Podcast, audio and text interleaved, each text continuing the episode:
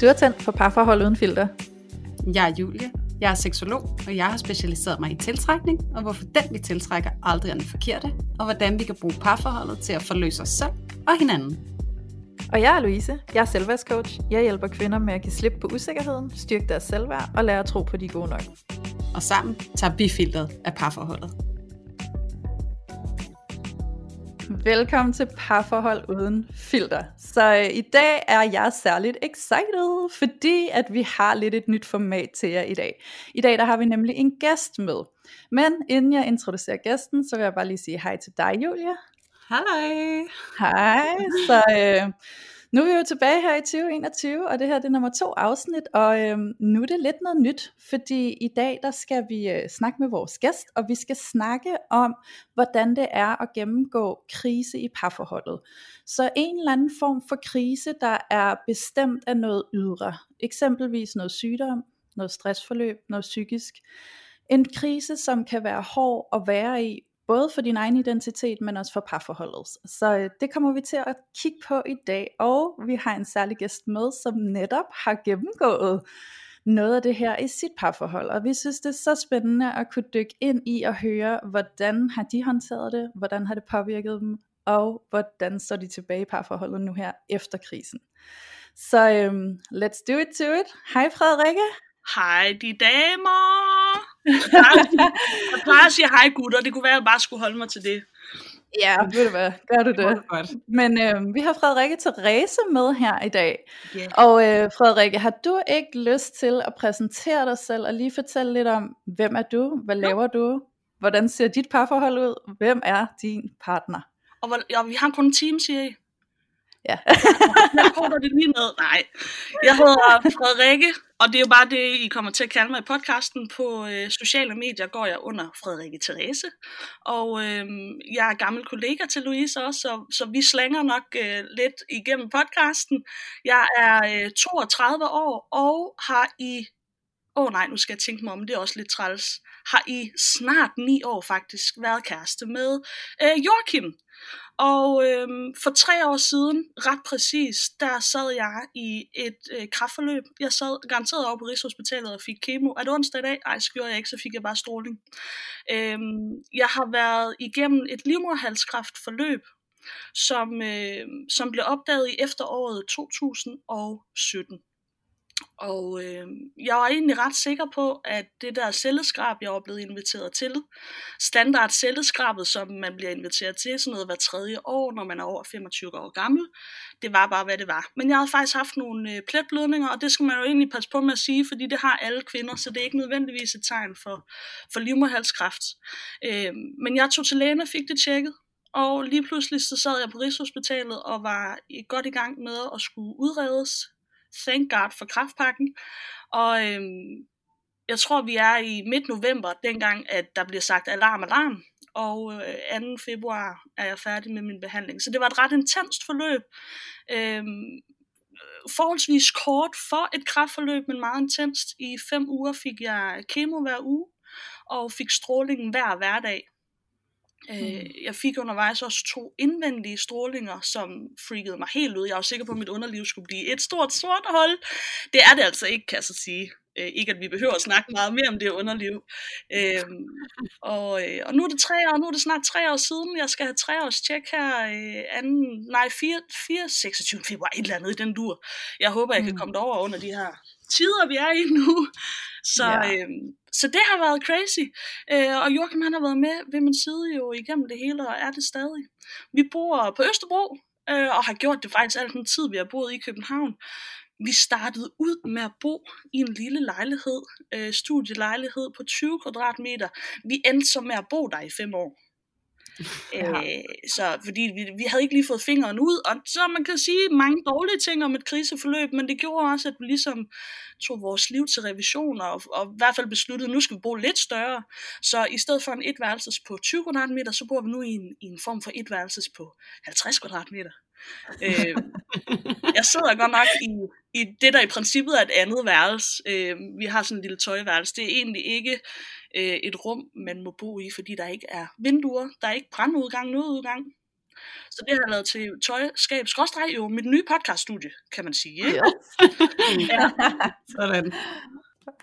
Fedt, Frederikke. Ja. Så øhm, jeg synes bare, vi dykker ind i det. ja, tak. Jeg kunne godt tænke mig at høre, hvordan var det for dig, Joachim, dengang I fandt ud af, at du havde livmoderhalskræft? Det var øh, fuldstændig lige så vanvittigt, som man forestiller sig. Fuldstændig. Men Ja. så ganget med en 10-20-100 stykker. Øhm, Joachim er i den ubehagelige situation, at han har mistet sin mor til kræft. Så dengang, at øh, vi blev ring, jeg blev ringet op af gynekologen, at det nok var lige en idé, vi kom ind og snakkede om resultatet, der øh, var det første, jeg skulle forsikre ham jo om, at jeg absolut ikke skulle dø fra ham. Så, mm. så sådan lidt hurtigt blev det også et spørgsmål om, om liv og død, og øh, efterhånden fandt vi jo ud af reelt, hvordan situationen var, hvad stadiekræften var i. Jeg kan fortælle, det var i det, der hedder stadie 1B1, og stadie 1 er et godt stadie, fordi så har det ikke spredt sig. Øhm, og så hed det så B1, fordi der alligevel var nogle kræftceller, som havde spredt sig via lymfevæsken til nogle lymfer, så det var heldigvis ikke noget, der var lymfekræft, men jeg fik fjernet et par lymfer, og så, så hedder det stadie 1B1. Øhm, og, og det gav enormt meget, øh, hvad kan man sige, ro. Øh, det gav en vis ro under kræftforløbet. Jeg var stadig enormt bange for, om det spredte sig, og om kemoen virkede, og om strålingen tog det. Øh, men det var længere hen i forløbet. Og hvis... Jeg vil sige, hverken Joachim eller jeg var i tvivl om, at det her det var noget, vi skulle igennem sammen. Altså, det var virkelig det var virkelig noget, vi skulle igennem sammen, og det var noget, vi skulle overvinde. Øhm, og det tror jeg, det var udgangspunktet, dengang vi fik at vide, at det altså var kræft. Ja. Så gik der, og jeg har lidt svært ved at adskille alle de møder, vi har været til på Rigshospitalet, men øh, lad os sige, t- andet eller tredje møde på Rigshospitalet, og det er jo så efter, at jeg har fået foretaget øh, endnu et celleskrab, og faktisk også en, øh, øh, hvad hedder det? Oh, det hedder jo en trakelektomi. Nej, det er altså bare træls med det latinske. Ja, Kejlesnit. med det. Kejlesnit. Nå, Kejlesnit, Ja, ja. jeg håber faktisk, øhm, øh, at man så kan fjerne øh, de dårlige plus nogle raske kræftceller, og så er det det. Det var det så ikke for mit vedkommende, de havde ikke kunne fjerne alt det dårlige, og da vi var derovre, øh, fik vi også at vide, at øh, med den behandling, jeg skulle igennem, så ville jeg ikke kunne få børn. Ja. Så vi har stået i en situation, hvor at vi var bange for liv og død, øh, og lige pludselig også skulle forholde sig til, at vi ikke, i hvert fald sammen, skulle kreere mere liv. Og det var ligesom, det var ligesom, hvad kan man sige, det var det, der rystede os ud af vores grundvold dengang. ja.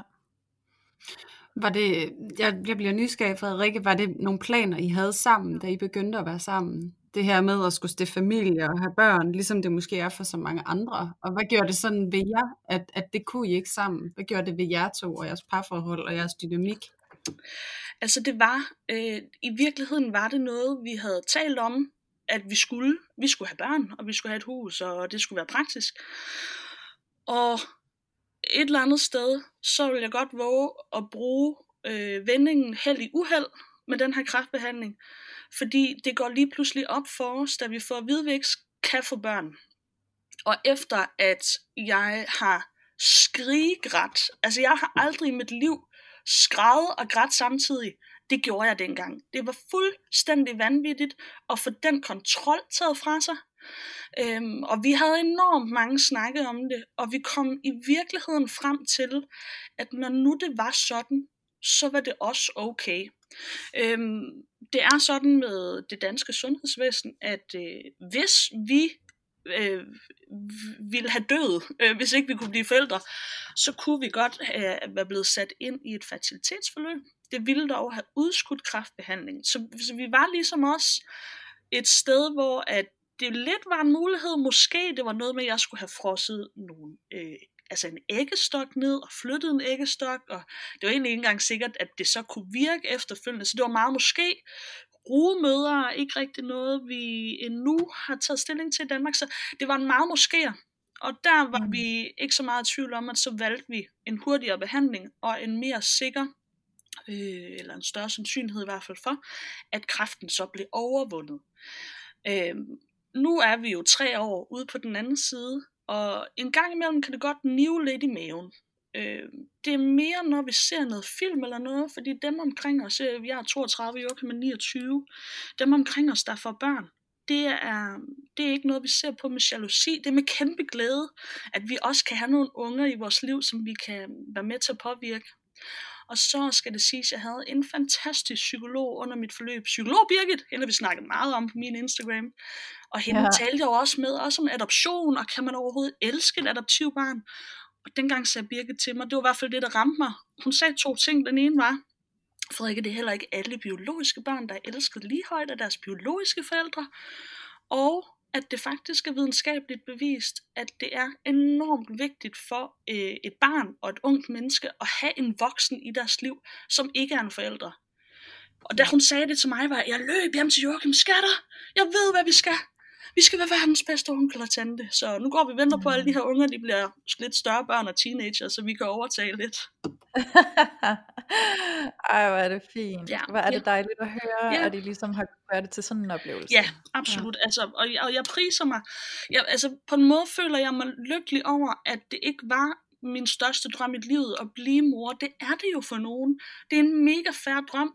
For mig var det måske, og det kan være, at nogle af jeres lyttere har glæde af at høre det, for mig var det måske også en lettelse, at beslutningen mm. blev taget for mig. Jeg var ked af Ja. det, men måske var det nogle år efter også en lettelse, fordi det var ikke min kæmpe største drøm i livet at få børn. Bevares, jeg ville godt have set de unger, mig og Joachim skulle lave. Altså smut lige ind på Instagram og se, hvor søde de nok ville være blevet, ikke? Men, men det er jo ikke et argument for, at jeg skal, øh, at jeg skal bringe et menneske til verden. Det er jo ikke, at så er de bare så søde, de er. ja. Det, måske er det, Det var rart, at du ikke skal tage stilling til det længere. Jeg har øh, jo i hvert fald en valid grund til dem, der spørger, hvorfor vi ikke skal have børn. Skal ikke snart have nogle barn, eller hvad? Ja. Ej, jeg har livmoderhalskræft. Hold din kæft. Stil et andet spørgsmål. Det skal ikke ske. Mm. Det er vildt spændende, Frederikke, og jeg Mm. synes, at det er vildt inspirerende at høre din historie, fordi at, at nu er det også en erfaring, jeg har gjort mig, især Mm. da jeg uddannede mig, så snakkede min underviser meget om det her med, at børn, det er sådan en selvfølgelighed, Ja. mere end det er et aktivt valg. Øh, Mm. og det er jo stadigvæk noget, der er i forandring, og så sent som i forgår, så læste jeg også en artikel om, at flere og flere kvinder tager stilling og øh, vælger ikke at få børn. Mm. Øhm, men det er noget meget selvfølgeligt, og derfor så kan jeg også godt forstå, at der måske også er en sorg øh, knyttet Ja. ja. til det her med, at man så måske er sådan lidt udenfor, siger jeg, øh, og laver gåse, gåsetegn. Ja. Fordi det er også lidt sådan en social ting, det her med at få børn. Øhm, men jeg kan godt give dig ret i, at, øh, at det ikke jo altid, som du selv siger, er en selvfølgelighed, at bare fordi de er biologiske, så er de elsket mere. Mm. Og, øh, og jeg kan da også, jeg har barn, men jeg kan relatere lidt til dig.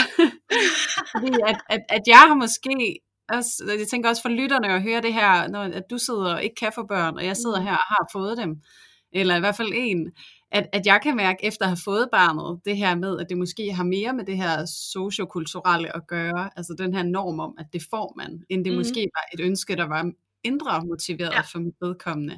Ja. Og, og, og dem, der sidder og lytter med, behøver ikke at blive forarvet, fordi jeg elsker min søn, og jeg er glad Mm. for, at han er her, men, men jeg er heller ikke øh, skamfuld over at kigge retrospektivt på valget, og så se, jamen skulle jeg egentlig måske have haft et barn med det, jeg ved i dag? Bum, Øh, cool. Ja, og det, og det, det, det tror jeg egentlig bare, at det, det, det, når du åbner op, så får jeg også lyst til at dele det her, fordi jeg tror, det er rigtig, rigtig vigtigt, at man tør at stå ved det, og ikke at gøre sig selv forkert, eller gøre børnene mindre vigtige, men det der med også at anerkende, at der er et valg at tage, Ja. og at det ikke er givet på forhånd. Ja. Ja, Jeg, tror, jeg har også en stor respekt for dem, der vælger at tage valget. Jeg har jo ikke taget valget. Nej. Nogen har Nej. taget valget for mig. Altså, jo, man kan sige, jeg valgte ikke at gå videre med fertilitetsbehandling, men jeg valgte ikke at få kræft. Øhm, men men øh, jeg kan også fornemme, når jeg åbner op for det her med graviditet på min Instagram, så vælter det jo ind med beskeder fra folk, der jo synes, det er svært at sidde til øh, familiemiddag eller blandt øh, nogen, og så fortælle, at jeg egentlig inderst inden føler jeg ikke, at jeg skal være forældre. Jeg vil egentlig ikke have børn. Fordi man får den der, ej, ej, ved du hvad, det skal nu nok komme over en dag, der kommer, og så finder du en, der er sød. Så der er også sådan en, ikke accepteren fra omverdenen, og det er jo, nu ved jeg jeg har lyttet lidt af jeres afsnit, ikke, Louise, og der er jo noget med sådan noget skyggeteori, men jeg tror, jeg siger tit på Instagram, I andre har mere ondt af mig over, at jeg ikke kan få børn, end at jeg har ondt over, at jeg ikke kan få børn. Fordi det er ikke min følelse, folk tager hensyn til, når de er kede af det på min vej. Det er deres egen. De er kede af, ja. at situationen er, at der ikke kan komme børn. Og, og det, den, er der rigtig, den er rigtig svær at sidde og arbejde med til sådan noget familiemiddag. Nu kan man så sige, thank God for corona, så har vi pause for det lort, ikke? det er rigtig svært at skulle sidde og forsvare øh, et valg, som jo i, især i 2021 er enormt legit at tage.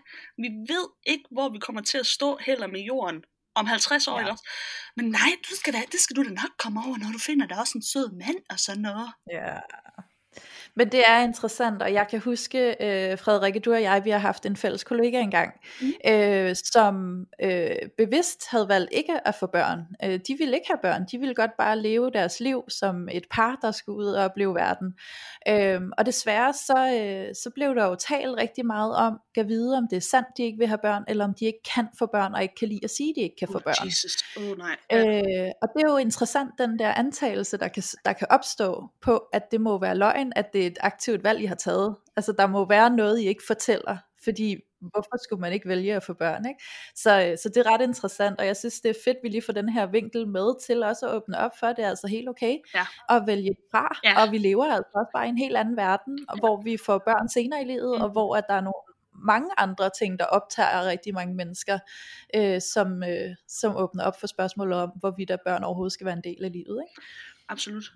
Nå, vildt ja. nok. Man kunne ikke se, at jeg sad og smilte fjoget, men, men okay, vildt nok, man ikke bare kan lade folk have deres valg. Altså. Ja, men det er, det, øhm, det er sådan, verden er også. Ikke? Det, er jo, det er jo de overbevisninger, vi er rundt med, og dem processerer vi jo over på andre. Ja, ikke? Så, øh, ja. ja. Så, men men uh, tak Frederikke for at dele den del, det er en stor del af det. Mm-hmm. Uh, men jeg er også nysgerrig på at høre, da I så ligesom går ind i det her kraftforløb, ja. og hverdagen ligesom opstår, fordi jeg har en forestilling om, at de der tidspunkter, hvor at I får beskeden om, at der faktisk er kraft, eller I får besked om, at I ikke kan få børn, at der opstår sådan en ekstrem power, altså sådan virkelig kraft i mm. det her, det skal vi, øh, det skal vi klare nu, Altså sådan, jeg tror virkelig, der opstår sådan en ultra power i en lige der, hvor man får de beskeder. Ja, jeg tror på, at man bliver slået helt vildt ud, men jeg tror også, der kommer en power i, nu klarer vi det. I virkelig kampgejst, ikke? Øh, men hvad sker der, når, når det ligesom falder til, og hverdagen banker på, og man mm. sådan set bare lever med de følelser og måske noget frygt og, mm. og de ting, der ellers bare ligger i den uvidshed, der er i det forløb, der ikke er afklaret mm. og ikke er afsluttet? Jamen det var, øh, det var sådan en ekstremt underlig blanding, for du har fuldstændig ret i, der var mega power på. Altså man, mm. man, man ryger ind i et eller andet ekstremt sådan superhelte, jeg kan klare det her øh, mode. Mm. Og det er, jo, det er jo også det, der får en igennem sådan noget, ikke også at tro kan flytte bjerge, og sådan, det bliver meget, det bliver sådan meget, hvad hedder det, øh, er det forkert at sige, indsporet, for der er fokus på én ting, og det er overlevelse, ikke? Ja. Så øhm, det er ligesom den ene del. Den anden del var, jeg, jeg får min første kemo den 28. december Øh, der er simpelthen lige lukket juledagene, fordi sygeplejerskerne i hvert fald i 2017, de måtte også godt øh, tage hjem og holde jul. Så jeg får første kemo den 28. Og, øh, og efterfølgende startede jeg på øh, stråling. Stråling skulle jeg have alle hverdage, det vil sige fem dage om ugen. Stråling er så usekset. Jeg har været i øh, i adskillige scanner, MR, CT, whatever. Så man har mm. været inde, og så har der siddet en, øh, en fysiker og mål på, hvor er det strålerne skal ramme, fordi det er så fantastisk i dag, at strålerne ikke bare rammer hele nedre regionen, men godt kan gå ind og ramme områdene. Og da jeg er blevet scannet nogle uger for inden, har jeg jo haft en, en vis mængde tis i min blære. Det er så usekset det er. Mm. Så min dag går ud på, at inden jeg skal til stråling, så skal jeg have drukket x antal deciliter vand, en halv time ja. for inden, og have lige tisset en tår. Altså det er det, mit liv går ud på. Og så går det ud på at skulle til kemo om tirsdagen, og mandagen skulle jeg op og taget blodprøve. Ja, så hvordan påvirker det parforholdet, at det lidt er sådan hverdagen nu? Altså det er det, hverdagen handler om. Øhm, selvom, vi havde den, selvom vi havde den her sådan overlevelse overlevelse, så gjorde det også, at øh, vi var på en måde meget i standby. Øhm, jeg havde ikke noget liv, ud over det der vand, der skulle drikkes inden stråling, og når jeg så fik stråling nogle dage kl. 11 om formiddagen, ikke, også, så, altså, jeg havde ikke energi til sådan, kemo gør jo rigtig meget træls ved kroppen, ikke, at tage ud og, og føjet med folk, så jeg havde ikke noget liv, hvis vi skal sige det på den måde. Joachim, mm. han, han brugte rigtig meget sit arbejde som et helle, og det snakkede vi også om. Altså, fordi der var nogle dage, hvor jeg var sådan, puh, jeg tror du, du kan tage med til samtale, eller bla bla bla, hvor han var sådan, hvis jeg, hvis jeg ægte skal have lov at mærke efter, Frederik, så vil jeg rigtig gerne ikke med, for jeg har brug for at komme ud til drengene og høre om Joachim han er tømmer. Jeg har brug for at komme ja. ud og høre om og skære i noget træ og skrue i noget væg og banke i noget søm. Mm. Øhm, så, så det var det havde jeg enorm forståelse for. Jeg, øh, min mor, hun på det tidspunkt, tror jeg, hun var arbejdsløs, eller lige startede et nyt job, men hendes arbejdsgiver var i hvert fald godt klar over, jeg har lige en situation med en datter. Så øh, hun fløj over en gang imellem, og tog ligesom også over for Joachim. Så der og din mor bor i Jylland, og det er derfor, du siger fløj over? Og fløj over, ja. Min mor bor ja. nemlig i Jylland, ja. ikke også? Og så fløj hun jo sådan, hun ikke skulle sidde i de tog for længe. Øhm, ja. Og det var dengang, man kunne det. ja. øhm, så, så vi fandt ligesom ud af en rytme, der hed respekt for respekt for dit pusterum, og hvad kan man sige, respekt for mit pusterum. Jeg havde jo altid i verden, min, min chef var enormt forstående for, at det her, det er jo bare noget, du skal have ro til. Øh, mm. Set i bagspejlet kunne jeg godt have brugt nogle dage, hvor jeg var ude blandt mennesker. Øh, når man er i kraftforløb, så får man prednisolon, som øh, åbenbart virker ligesom speed. Så jeg havde, jeg havde speed i to og en halv dag efter kemo, der havde jeg fucking fart på, og så havde det super dårligt i weekenden, det var så træls, men øh, jeg havde det ikke, jeg havde ikke så meget socialt, og hvis jeg skulle igennem noget igen, så ville jeg sørge for at have lidt mere socialt, fordi mit liv bestod af, at jeg skulle tisse en bestemt mængde vand, inden jeg skulle, inden jeg skulle til stråling. Mega uset. Ja. Mega kedeligt, ikke? Ja. ja. Ja, okay. Så jeg sidder lige og får en tanke, mm. når du fortæller, Frederikke. Mm. Fordi jeg synes, det er... Altså, nu kender jeg jo også dig, mm. og har kendt dig i nogle år. Og jeg ved jo også, at dig og Joachim, I har virkelig en god dynamik, og I har en god måde ligesom at kunne tale om tingene på mm-hmm. og rumme det der er. Ja. Øh, så jeg synes jo det er helt vildt fantastisk at høre, hvordan han var i stand til at sige, jeg har brug for at komme ud og bare arbejde lidt og være sammen med nogle drenge og høre om lidt. Øh, det er et luftrum, jeg har brug for, mm. for også at kunne holde mig selv sane i mm. det, der mm. foregår. Mm. Og at du formår at være meget forstående og være sådan, det forstår jeg godt, smut du afsted med dig, og så kommer min mor herover i stedet for. Mm. Så det er jo, hvad jeg vil kalde øh, en virkelig optimal og meget konstruktiv håndtering af det. Men jeg kunne godt forestille mig, at det var det mig selv, så kunne jeg føle mig enormt forladt, hvis min kæreste lige pludselig trådte ud af det der teamarbejde, jeg følte, der var omkring den krise, vi står i. Havde du på noget tidspunkt en følelse af, at det er svært, at Joachim ikke lige kunne rumme det? Jeg havde, nej, nej, jeg havde ikke, for jeg følte heller ikke, at det var, at han ikke kunne rumme det. Jeg følte, nej. det var et middel for, at han så kunne rumme det, når han kom hjem ja. øh, fra arbejde. Jeg øh, sagde flere gange under mit forløb, at når nu det her var noget, der skulle ramme vores familie, både mig og Jørgen, som, som familie, vi er ikke gift endnu, put a ring on it, I know, øh, men også øh, mig og min familie som familie, så var jeg nærmest glad for, at det var mig, der havde fået øh, kræften, fordi det var så også mig, der kunne have føling med, hvordan jeg lige havde det. Og det synes jeg selv er, øh, det er, det er meget kontrolfreak-agtigt at sige. Øh, så, så derfor så, jeg på en måde hvilede jeg i, at det var mig, der var blevet ramt. Jeg er ikke sikker på, hvordan jeg ville have været, hvis det var mig, der var den pårørende. Øhm, og, og, så jeg var også jeg var enormt opmærksom på, at, at det måtte også være virkelig udfordrende at være den pårørende mm-hmm. til den med kræft. Fordi du har ikke nogen føling, du kan, du kan spørge ind til vedkommende, hvordan har du det i dag, du kan kigge på vedkommende, men det var mig, der havde mavefornemmelsen. Og ja. den kontrol havde jeg. Øhm, så, så jeg prøvede også, og jeg ved ikke om det er naturligt, men, men jeg var meget opmærksom på øhm, også at fortælle min, min omgangskreds hvordan det gik. Jeg sendte mange sms'er, jeg sendte lange mails til mine kollegaer, det synes jeg faktisk i dag er, er lidt vildt også, men, men jeg var meget opmærksom på, at folk skal vide nøjagtigt, hvordan jeg har det, for jeg havde det for det meste meget, altså meget poweragtigt. Jeg var pissebange, mm. jeg var fucking bange, men, men jeg var sådan, det gør vi det her, og det skal I vide, for jeg skal bruge jeres energi, så vi kører. Så jeg, øhm, jeg var helt okay med, at, at Joachim havde de behov, og det betød lige så meget for mig, at jeg øh, øh, ikke overs, hvad hedder det, overskred eller tilsidesat hans behov, er det nok det, det hedder. Ikke? Ja. Fordi jeg havde ja. brug for hans power, når han så kom hjem. Jeg havde ikke brug for, at han gik derhjemme og var lige så nederen i humøret, som jeg var. Mm. Mm. Ja. Ej, jeg synes, det, jeg synes, det er helt vildt, Frederik. Jeg sidder og bliver sådan totalt overvældet af at høre din historie. Også fordi, at jeg kan bare slet ikke selv forestille mig, også lidt ligesom du siger, Louise, at have det der overskud, altså på en eller anden måde, er det der med at rumme, at han ikke nødvendigvis kan rumme det, der sker mm. for jer og for mm. dig, mm. og det, I har sammen. Øhm, og, og jeg sidder sådan selv og, og kommer i tanke om, det måske også har noget med de der børn at gøre, vi snakkede om i starten, fordi mm. nu, nu deler jeg noget med jeres mm. tilladelse.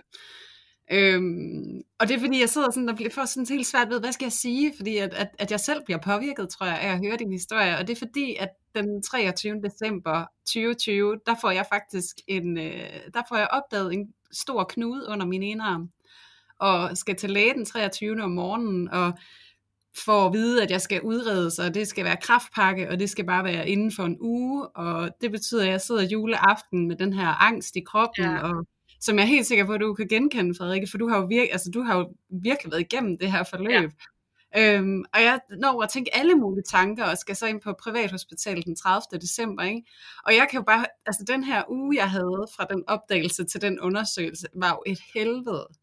Og så tror jeg også fordi, at, at jeg har et barn, ikke? altså det der med, at mor skal være okay, og vi skal have en god jul, og det skal være hyggeligt, selvom at jeg har den her angst i kroppen, gjorde, at jeg jo havde vildt meget brug for min partner. Altså, så jeg sidder og bliver personligt ramt af den der sådan, fuck, jeg vil ikke kunne holde ud, hvis han havde haft brug for en pause i den uge.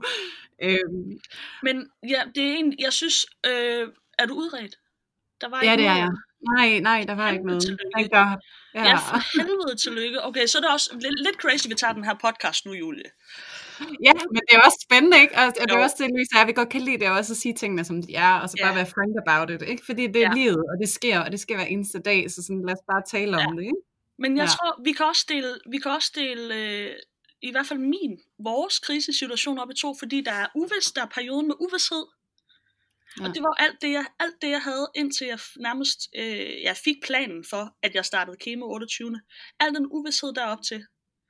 Mm. Øhm, der kan jeg love dig for, at vi var i tosomhed, mig og Joachim. Altså, han var godt nok stadig på arbejde, når jeg var hjemme, men, men der var vi en klump af, af, af styrke. Øh, så snart jeg havde en behandlingsplan, så var der jo noget uvidshed, der forsvandt. Øhm, mm. Og, og der, der havde vi mere den her hverdag, hvor at, ja, okay, men jeg skal også bare have stråling, ved du hvad skat, du skal også have lov til at på arbejde. Fordi kem, øh, kraft, kraft, jo, altså kraft i, en vis, øh, i et vis stadie gør, gør dig syg, men kraft i stadie 1 gør dig jo ikke syg. Det er kemoen, der gør dig syg. Ja. Øhm, så det var jo først der, jeg begyndte at blive fysisk dårlig også, og ikke, altså, jeg orkede ikke noget, jeg kunne ikke særlig meget. Øhm, men uvidshed er det klammeste at sidde mm. i. Det er så ulækkert. Ja. Og du er nødt til at vente på det svar. Du kan ikke rushe noget, du kan ikke betale dig fra det. Uvidshed, det er, det er så ubehageligt. Ja. Er det frygteligt? Virkelig.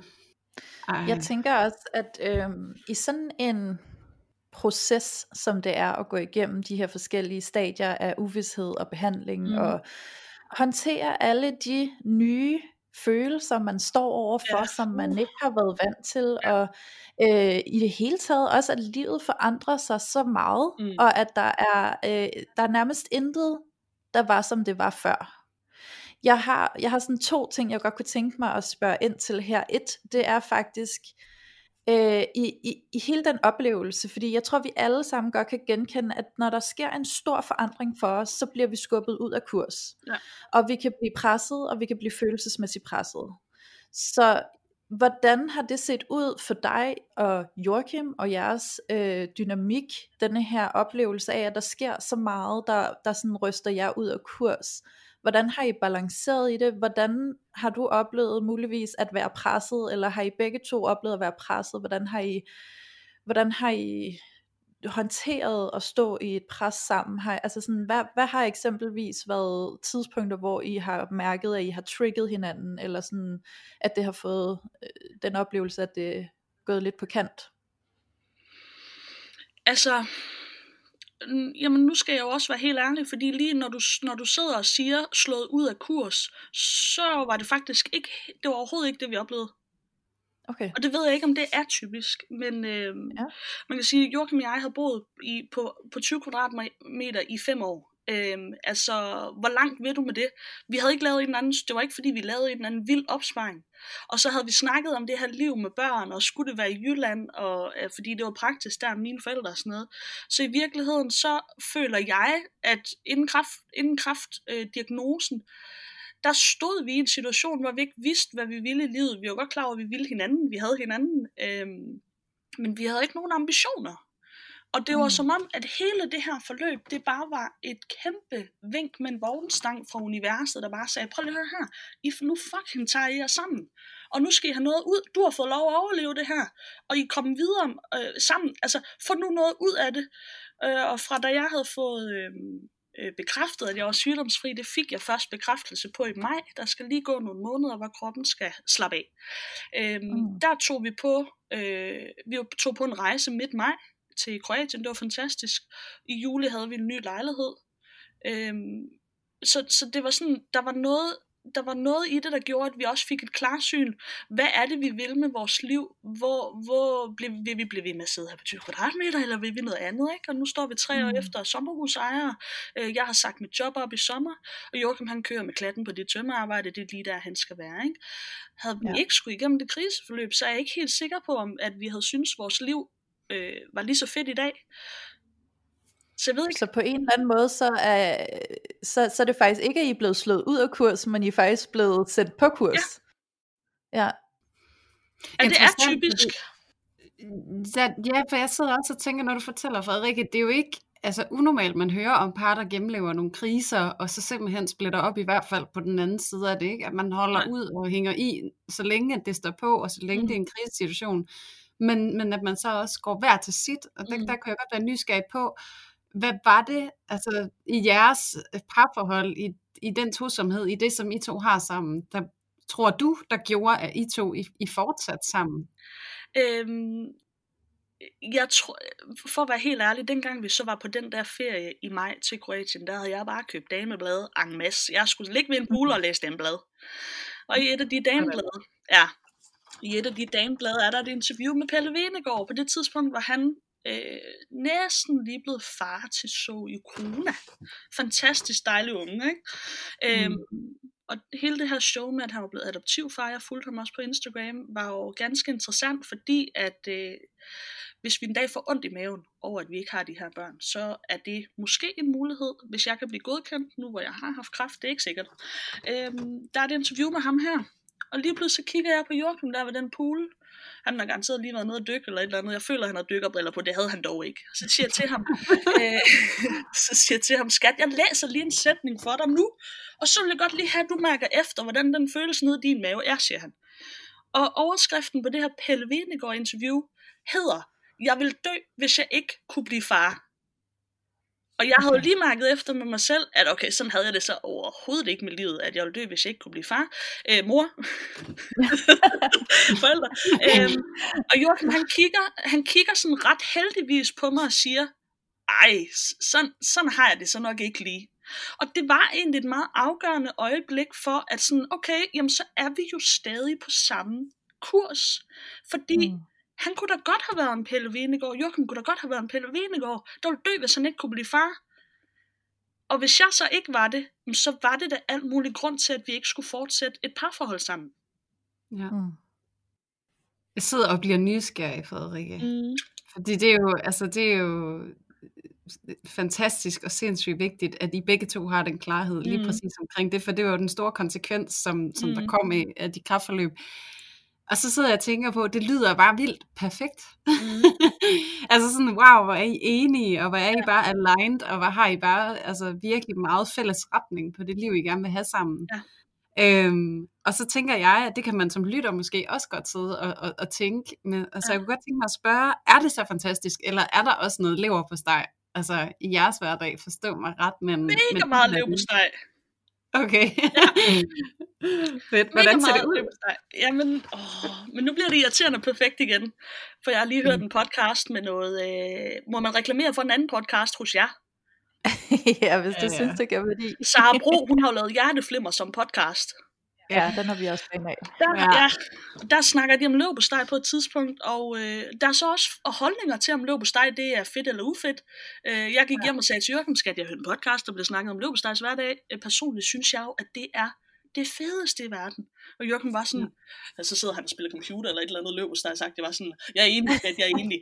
altså, øh, jeg, tror, jeg tror også, øh, man kan sige, vores, vores liv prækræft, ikke? med 20, ja. 20 kvadratmeter lejlighed, ingen ambitioner. Øhm, det var, det var meget mere løb steg, end, end vores liv er nu, fordi vi ser anderledes på hverdagen. Ej, hvad er det også irriterende, hun ikke har noget dårligt at sige.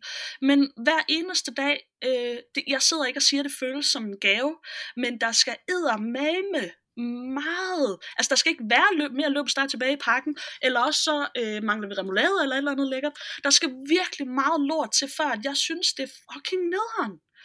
For jeg er i live, og det, øh, det, det er lige før, at jeg vil ønske, at alle i verden kunne have nørdets oplevelse, men det vil også være lidt tavligt. Mm. Men, men der er masser af løbesteg, men jeg elsker det løbesteg. Jeg vil med det. Ja. Ja. Men kan I støde hovederne sammen? Altså kan I ramme ind i en diskussion? Kan I sådan blive uenige over et eller andet, blive irriteret på hinanden? Altså, vi har alle sammen korte lunder. Øh, mm. Min korte lund, den er typisk triggeret, hvis jeg ikke har sovet så meget, men jeg har et fantastisk sovehjerte. Øh, ja. Joachim, han, øh, han har sovet dårligt hele sit liv, altså, så det er så ikke det, der trigger ham. Men, øh, men vi er, også, vi er også irriterende. Altså nu fik jeg jo sagt, åh, oh, det var nok inden vi startede optagelsen, at Joachim, han er sådan følelsesmæssigt virkelig intelligent, hvor jeg er totalt altså jeg er matematisk studerende sådan med stort en ikke? Ja. Hvad, altså, skal vi mærke ting? Nej, nej, 2 plus 2 giver 4. Surt. ikke? Hvor han sådan, hvis du mærker efter, så kan 2 plus 2 jo godt give 4,5, Frederikke. Øhm, så øhm, ofte så når vi ikke dertil, hvor at øhm, når man, jeg, jeg tænker, det er I også mere eksperter på, men det er vel noget med, at hvis man har nogle, nogle behov i hverdagen, som man ikke føler bliver taget hensyn til, eller bliver dækket, så, så raser man nogle gange ud. Og vi bare, vi er enormt, øh, vi har øvet os i ni år, skal man også tænke på, men vi er blevet enormt gode til ligesom at være på forkant. For jeg kan godt, øh, jeg kan godt føle, at vi har været meget fravær. Vi har en etværelseslejlighed, så vi er i princippet altid fysisk sammen, men vi kan godt være fraværende. Jeg strikker og ser tv, Joachim han spiller computer eller et eller andet, og det har vi så gjort i to døgn, og så kan jeg jo godt føle, ah, vi er sgu ikke verdens bedste kærestepar lige nu. Men så er det typisk en af os, der siger, skal, der, skal vi ikke lige tage os sammen i morgen, og så lige lave noget sammen. Det sagde mm. vi for eksempel, øh, hvad var det? Det onsdag i dag. Mandag aften siger Joachim, puha, jeg var egentlig træt, skal vi ikke uh, se film i morgen? Og så blev det så i går, og så siger jeg til ham, øh, jeg gider ikke, jeg vil bare have lov at strikke. Men vi har om ikke andet lige fået det vendt. Ja. Og det tror jeg gør, at mange konflikter øh, undgås. Ja. Så jeg bliver nysgerrig, når du siger, Frederikke, at du ligesom har denne her, øh, hvad fanden er nu det, skal vi også mærke på os selv, ikke? Mm. øhm, det er jo typisk i min optik en tilgang, der godt kan bringe med sig, at man netop måske kan blive uh, trigget. Mm det her med, hvis man ikke får mærket efter. Mm. Fordi jeg tror, at en af de store gateways til netop at kunne være følelsesmæssig intelligent, som du fortæller Joachim er, det er jo netop at kunne mærke sig selv og kende sig selv og vide, hvordan man skal komme til udtryk med de følelser, der, der opstår inden i sig ja, selv. Ikke? Ja. Så, så hvordan, hvordan ser det ud inde i din indre verden, det her med faktisk at være meget sådan en, skal jeg mærke mig selv, hvorfor skal jeg det? Ja. Og så samtidig være så balanceret i det hele. Mm. Jamen, øh, jeg vil sige, det er jo noget med, at øvelse har, har gjort forholdsvis mester. Øh, det er ja. jeg, som jeg er måske nede i D-rækken, øh, hvis vi snakker badminton, tager mig ikke også. Men øh, øh, jeg blev rystet i min grundvold under det her kraftforløb, og, og en af de gode ting, det har ført med sig, det er, at jeg er blevet mere opmærksom på at mærke efter.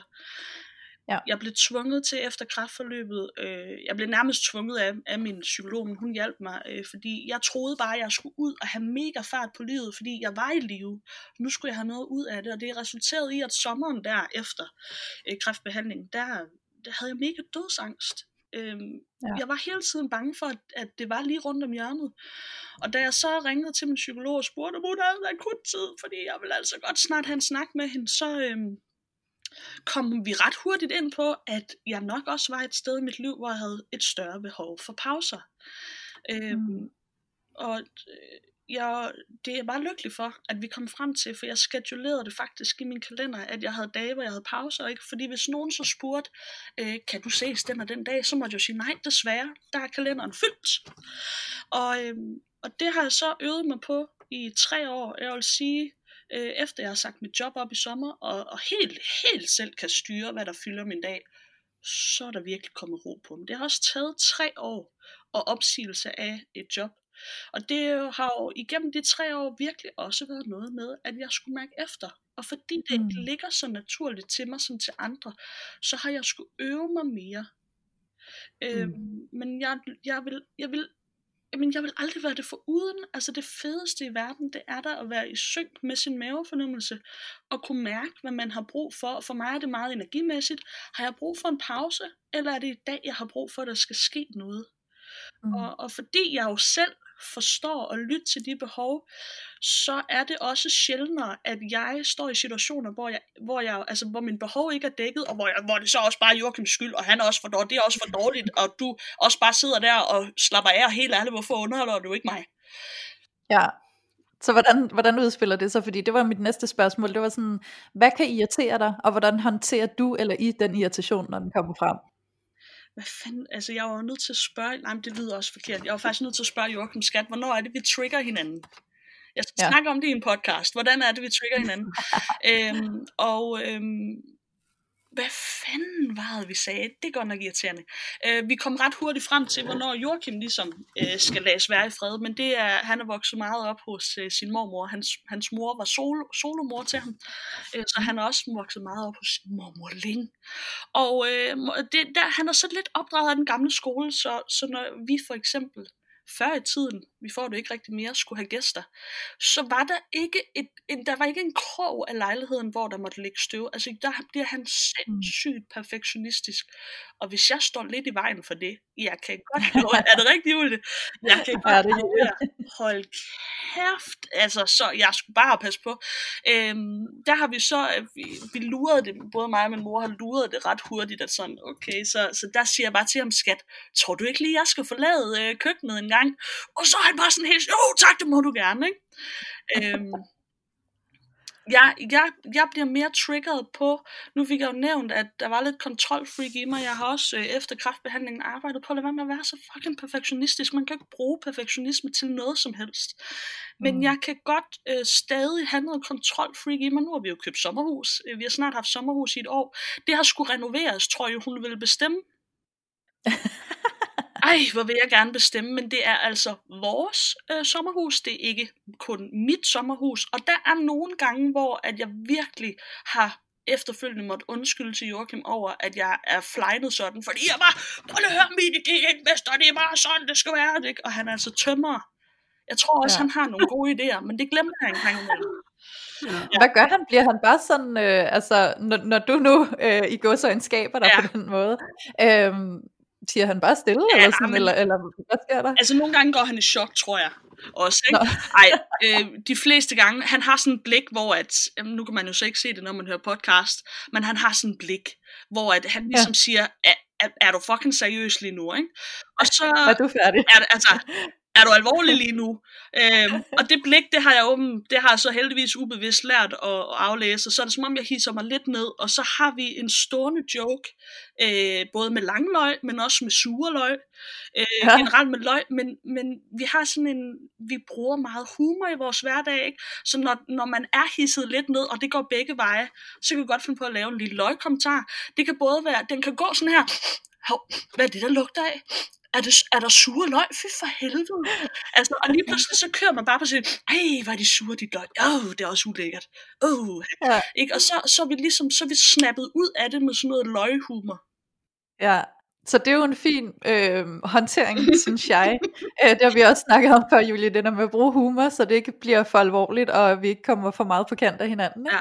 Men øh, Frederikke, jeg kan også huske på et tidspunkt, er det noget med dig Joachim, I har, øh, I har en øh, Susanne eller sådan noget? Ja, ja, men det er Susan. Ja. Susan? Ja, og hun flyttede jo for alvor ind jo under corona. Ja, må også. lige fortælle, hvad hun kan, hende der, Susan Og der. hun kan alt det dårlige. Hun er, hun er verdens dårligste roommate. Øh, Jeg tror også, hun er Ah. flyttet ind hos andre under corona. Øh, Lige nu, det er faktisk rigtig fint, at I ser mig herinde i mit nye podcaststudie, Skråstrej Klædeskab, fordi stuen Ja. ligner et fucking bombet lokum.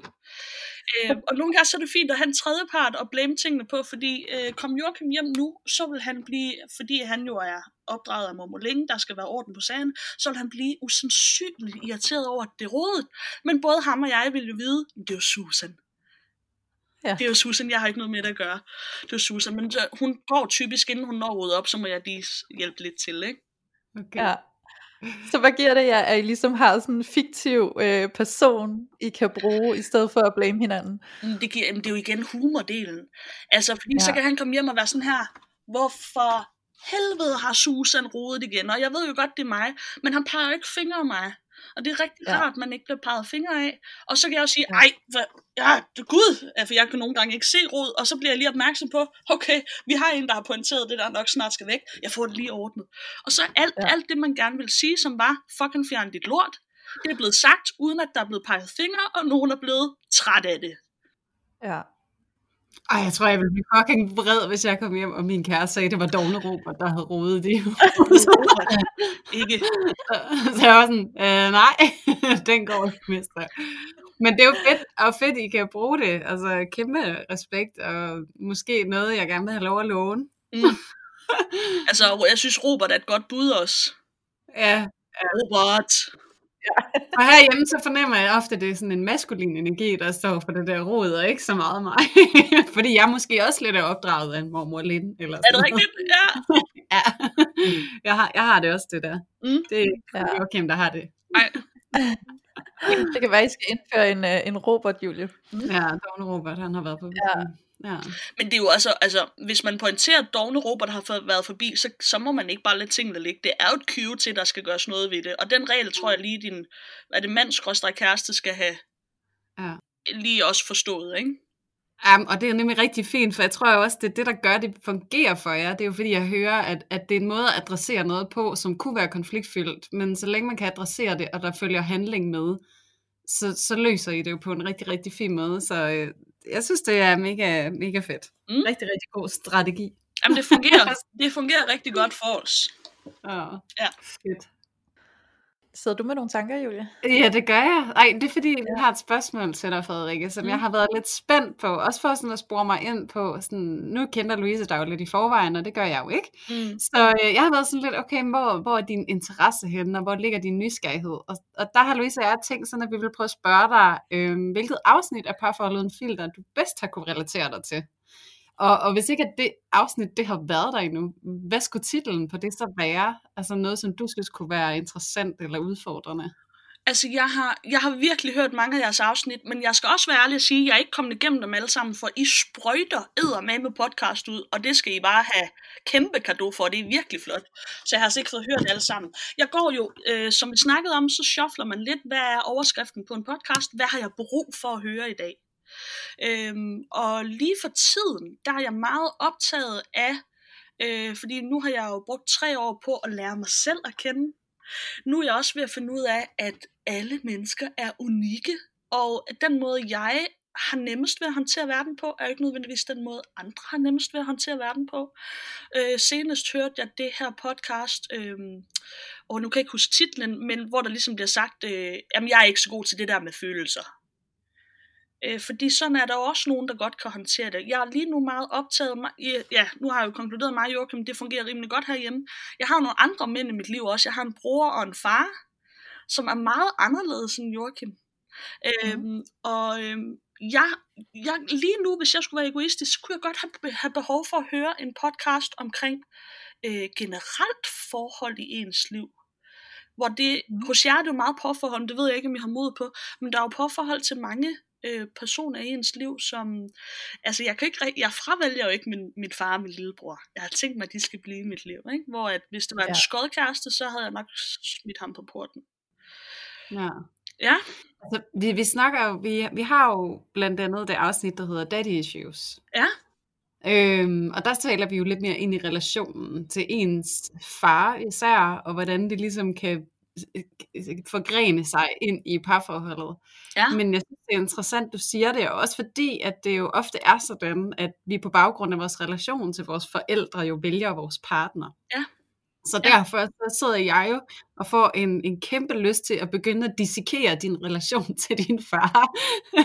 og være nysgerrig på, om der må er nogle forgreninger ind i din og Joachims relation, fordi at jeg ved sådan kvæg psykologi og, og min faglighed, at det er der jo. Der er altid Mhm. et eller andet, og hvordan ser det ud, og hvordan får vi øje på det. Mm.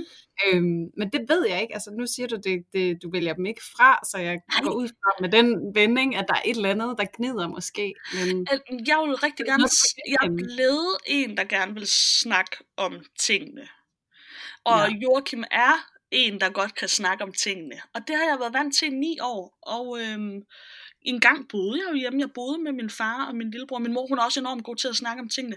Øh, men under mit kraftforløb, så var mi, drengene der i mit liv, mændene i mit liv, øh, de lukkede af. Som min psykolog sagde, ja. der er bare nogen, de har brug for at grave have, ikke? hvor min mor hun var der bare, Joachim han var der bare. Og fordi jeg har forandret mig meget, så har jeg også troet, at alle andre skulle forandre sig med mig. Øh, men Ja. de, de to mænd der, de står sådan rimelig fast. Så nogle gange kan vi som familie komme lidt i konflikter, fordi de er sådan her, hvorfor skal du snakke om alt hele tiden, Frederikke? Hvor jeg sådan, det er sådan, vi bliver klogere på os selv, drenge. Og der er vi bare ikke Ja. enige. Men Frederikke, du har også sagt før det her med, at du er meget matematisk anlagt, ja. Da du brugte den terminologi, og Mhm. hvor at, at, at Joachim han er følelsesmæssigt intelligent. Og der kan jeg jo godt se med det, du fortæller, der kan jeg jo godt sidde og få en fornemmelse af, at du måske minder om din far, og at Mhm. Joachim minder om din mor, ikke? Og det er, har du et skjult kamera her hjemme, Julie? Nej. Det er fuldstændig korrekt. Og vi Ja, ja, mig og kan også godt joke meget med det, sådan, okay, du lyder som din far lige nu, kan han finde på at sige, hvad sådan, nu holder Ja. ja. du din mund, fordi det gør jeg bare overhovedet ikke. For jeg har Jeg skal haven. ja, ja men, men det er virkelig rigtigt. Joachim og min mor er også bare best friends, altså. Og, Ja. ja. øh, og når vi, vi tre er i samme rum, så er det de to mod mig. Det er fucking irriterende. Okay. Men de er, de er meget ens, og jeg er meget mere min fars datter også på det der punkt. Hvordan er relationen så mellem din mor og far? Har den været god? Jamen, øh, min mor og far er sådan nogen, der har været øh, gift i, altså har lige haft sølvbryllup, været kærester i 40 år, eller sådan et eller andet øh, helt ekstremt. Øh, og øh, man er ikke sammen i 40 år, hvis ikke det går, går godt. Men der har også været op og ned i deres liv, og der har også været kriseforløb, og det har der også med mig. Øh, så jeg vil helst ikke udtale mig for meget om det. Jeg ved ikke, om der er noget, de ikke fortæller mig. Men mine forældre har et pissegodt øh, ægteskab, og det er noget, som både øh, Joachim og jeg ser op til. Put a ring on it, skat, når du hører den her podcast. Put a ring on it. Men det er jo sjovt, at, øh, fordi det er jo netop det der med, at det går igen, og det er jo også, hvis man sidder og undrer sig om, hvordan er det, at der og Joachim, I skaber det her sammen, som I gør, så er det jo altså oftest ikke mere komplekst, end at man kan kigge tilbage i sin forældres relation. Altså for det er jo det parforhold, som du har kigget ind i, igennem din opvækst, det er jo din mor og far og deres Mm. relation, og det den kan, og med deres forskelligheder, så skaber de et eller andet, Ja. som faktisk fungerer. At det Ja. der med, at netop, at det er jo ikke øh, det, at er ens, der skaber magien, det er jo ofte det, vi er forskellige, at vi åbner over for hinandens forskelligheder, som det jo også lyder som om, at du og Joachim er. Mm. Og det synes jeg bare er rigtig fint at tage med, fordi det er jo også, altså sådan, nu har vi snakket om kraft og øh, ufrivillig barnløshed, og, og, og de her svære ting, som jeg skulle stå med, og, og, og det der jo er, er, hvad kan man sige, bottom line for jer, det er jo, at det er relationen, det skal stå på, ikke? Mm. Og der synes jeg bare, det er så fint at høre øh, de her, den her dynamik, I har, og det her med os, altså Louise er vi snakker om albertens ting, og også maskulin og feminin energi, og hvor det maskuline er måske lidt mere tilbageholdende, øh, og det, eller altså sådan, forhold til at kommunikere, øh, hvor det feminine, det kan være sådan lidt mere sådan åben og tilgængeligt. Og det der med, at det ikke nødvendigvis er mand-kvinde, men det godt kan være byttet rundt, fordi det er ikke et spørgsmål om, hvem der har det, det skal bare være der. Ja, det, er, og det er faktisk noget, det er noget, jeg lige er blevet opmærksom på på det seneste, at, at vi alle sammen har maskulin og feminin energi, og, øh, og sådan, det, ja, at det ikke hører til køn, øh, men at det er, ligger i os alle sammen. Det er sådan noget, jeg også skal, det skal have læst. Har I, en, på- har I et afsnit om det, eller hvad? Ja, Hvad hedder det? det har vi. Øh, det hedder øh, vatpikke og rejkællinger. Oh, okay, jeg så godt titlen i går, så tænkte jeg, det er ikke i dag, at jeg er der. Okay, den skal jeg så høre. Den skal jeg så høre. Okay. Ja, Ja. Ja. Men, men, men jeg tør også godt sige, Frederik, at der kommer nok en, øh, en follow-up på det der afsnit, øhm, Ja. fordi at der er noget energi på det, også sådan i forhold til polaritet og sådan nogle ting, som jo også er et aspekt af det, i forhold til tiltrækning og sådan noget. Så, men det, der kommer mere, og så kan du lytte med, Ja, når tak. det kommer. Ja, tak. Det lyder som om, vi har sådan en god ombytning kørende hjemme ved jer. Og, Jamen, øh, det har vi også. Det har vi også. jeg synes, det er så fint. Ja. Og øh, ja, det er ikke ukendt. Nej. Overhovedet ikke ukendt. Ja. så fint. Nå, men øhm, nu sidder vi jo lige her, og øh, det er som om, at der kommer sådan en stillhed af sådan, så nu er det ved at være slut. Vi kan godt snakke en time mere, men det ved jeg ikke, om jeg Ja, det kunne de hænger i der jo. Ej, det er jo lige præcis det. Men øhm, så derfor så tænker jeg, at det er et passende tidspunkt at runde af, fordi nu har vi også øh, haft en rigtig dejlig og interessant snak i stort set en time. Men inden vi lige slutter helt, helt af, så kan jeg godt tænke mig, Frederikke, om du ikke har lyst til at byde ind, fordi vi dedikerer jo denne her podcast til vores lyttere, og til at hjælpe vores lyttere med at gennemgå nogle af de ting, der er svære i parforholdet. Så til alle de lyttere, der sidder derude og gennemgår noget krise i parforholdet, øh, defineret af hvad som helst, om det så er kræft, eller om det er noget andet sygdom, eller hvad det kan skyldes. Hvad er ligesom nogle pointers, nogle gode råd, som du godt kunne tænke dig at inspirere lytterne med, som de kan bruge som rigtig gode redskaber til at komme igennem det, og til ligesom at balancere i, i relationen og bevare en dynamik, der styrker parforholdet? Mit helt personlige råd, og det er ikke et råd, der tager hensyn til, om man er typen, som er god til at snakke om følelser og sætte ord på sine tanker. Det tager jeg ikke hensyn til. For der er mit råd. Hvis du er den, der sidder i krisen, og er ramt af krisen, om det er stress eller kraft eller hvad det er, del ud af dig selv med din omverden. Jeg oplevede i hvert fald personligt, at jo mere jeg formåede at dele, og jo mere jeg satte ord på, jo større forståelse kunne jeg også skabe. Og jo større forståelse jeg kunne skabe, jo mere hensyn øh, blev der også taget til mig, når jeg havde brug for det. Øhm, punktum. Jeg tror punktum er der. Øh, for det kan godt være enormt intimiderende og enormt svært at dele, men, men øv dig på det, for det giver så meget tilbage, for der er ingen i den her verden, der kan læse tanker, ellers så tror jeg da nok lige, de tjente mange penge på det. Mm. Så del, del, del, for det giver så meget forståelse tilbage, og det er i hvert fald fra mit synspunkt noget af det, der kommer til at hjælpe dig stærkest igennem den krise. Ja. Og med det du siger der, så får jeg også bare sådan en følelse af, at det også er med til, at man ikke føler sig lige så alene i det. Helt sikkert. Øhm, Ja. jeg, jeg følte mig jeg følte mig fysisk, eller jeg var jo fysisk alene under mit kraftforløb, men jeg følte mig enormt forstået, og øhm, jeg, var ikke, jeg følte mig ikke ensom. Jeg følte mig Mhm. forstået, selvom jeg var alene. Øhm, det krævede meget tankeenergi også. Altså, det kan godt være drænende. Man skal ikke, man skal ikke tro, at så delte man, og så er det bare det. Det kan godt være enormt drænende, men det er alle energipengene værd. Alle energipengene værd. Ja. Og jeg synes, det er virkelig fint råd. Rigtig, rigtig fin øh, ending at give med til lytterne her til sidst. Og så føler jeg mig også bare sådan lidt compelled til at, at tilføje en væsentlig pointe, fordi at, at det skal ikke være nogen hemmelighed, at jeg sidder og, og virkelig mærker ud fra, hvad du fortæller, Frederikke, at din og Joachims relation, den er, øh, den er virkelig fin, og der er virkelig noget balance i det, og I formår at finde hinanden på rigtig, rigtig mange punkter. Og derfor så, så står I også stærkt, altså når krisen rammer, og halleluja for det. Mm. Men også øh, give en håndsrækning til de lyttere, som måske ikke har lige så, hvad kan man sige, balanceret en relation at stå på, øh, når krisen rammer. Så, så hvis der sidder nogen derude og tænker, hvor lyder det fantastisk, hvorfor kan, formår vi ikke at gøre det? Hvorfor kan vi ikke det? Så, øh, så, så ved med jer selv, at vi er her jo på, på forskellige vilkår, og har forskellige ting, som vi skal bakse og bøvle med. Øhm, så, så, øh, så I skal ikke sidde og følge forkert, og, øh, og tit når krisen rammer, så er det der, vores relationer bliver testet helt vildt. Yep, ja. Og hvis vi ikke er særlig godt klædt på hjemmefra, så er der ikke nogen grund til at slå os til i hovedet over det, så er der bare lidt mere arbejde med, og mm. det er bare surt kurt, men mm. mm. det er nogle gange sådan livet er. Så, øh, så jeg håber, det var okay lige tilføje, fordi at, at jeg tror også godt, og det kan jeg også selv mærke, den der sådan, wow, hvor er det bare fint, og hvor er I dygtige og sådan noget. Man kan jo ikke lade være med at sammenligne sig lidt. Sådan, sådan er verden jo ofte strikket sammen. Og så er det bare rart at vide, at man måske ikke er helt forkert, bare fordi, at man ikke selv synes, at man håndterer det lige så godt, som I gør. Nej, man er aldrig, man er aldrig forkert, og alle har et udgangspunkt også. Joachims og mit udgangspunkt var, var bygget hen over fem års øh, øh, forhold, ikke? Så, øh, så man skal også passe på med at sammenligne sig. Øh, mm. Og så vil jeg sige, at dengang jeg kom ud af mit kraftforløb, begyndte jeg at høre podcast. Gud, hvor ville jeg godt have haft podcasten. Det var bare ikke en ting for tre år siden rigtigt. Mm-hmm. Øhm, så øhm, øh, hvad hedder det, dem, dem der sidder i en krise nu, og som lytter med her, er jo godt i gang, fordi der er jo mm. så meget at hente, både fra jeres øh, indhold, men jo også fra alle mulige andres podcast-indhold, fordi der er nogle samtaler, som man kan relatere sig til, og det, der bliver sagt, kan man relatere sig til, og så er det måske også nemmere at formidle det videre til øh, dem, man, man går igennem krisen med.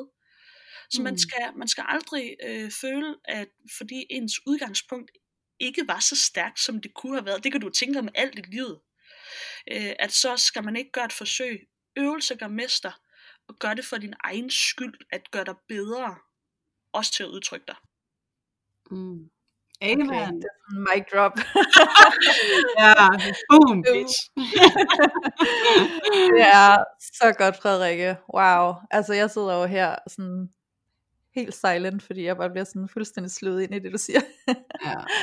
Det går op for mig, at jeg sidder med en coach og en psykolog, og så er det den respons, jeg får.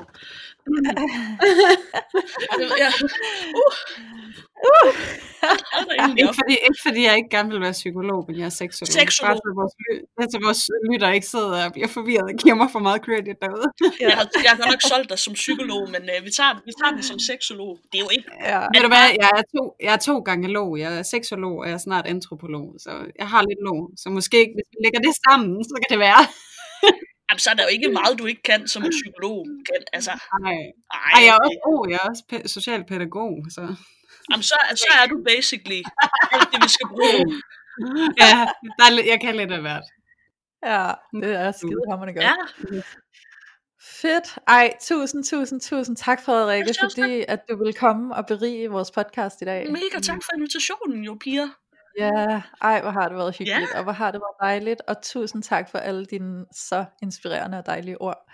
Velbekomme. Øh, Velbekomme. Det er jeg sikker på, at vores lyttere, de får noget inspiration fra og noget refleksion. Vi krydser.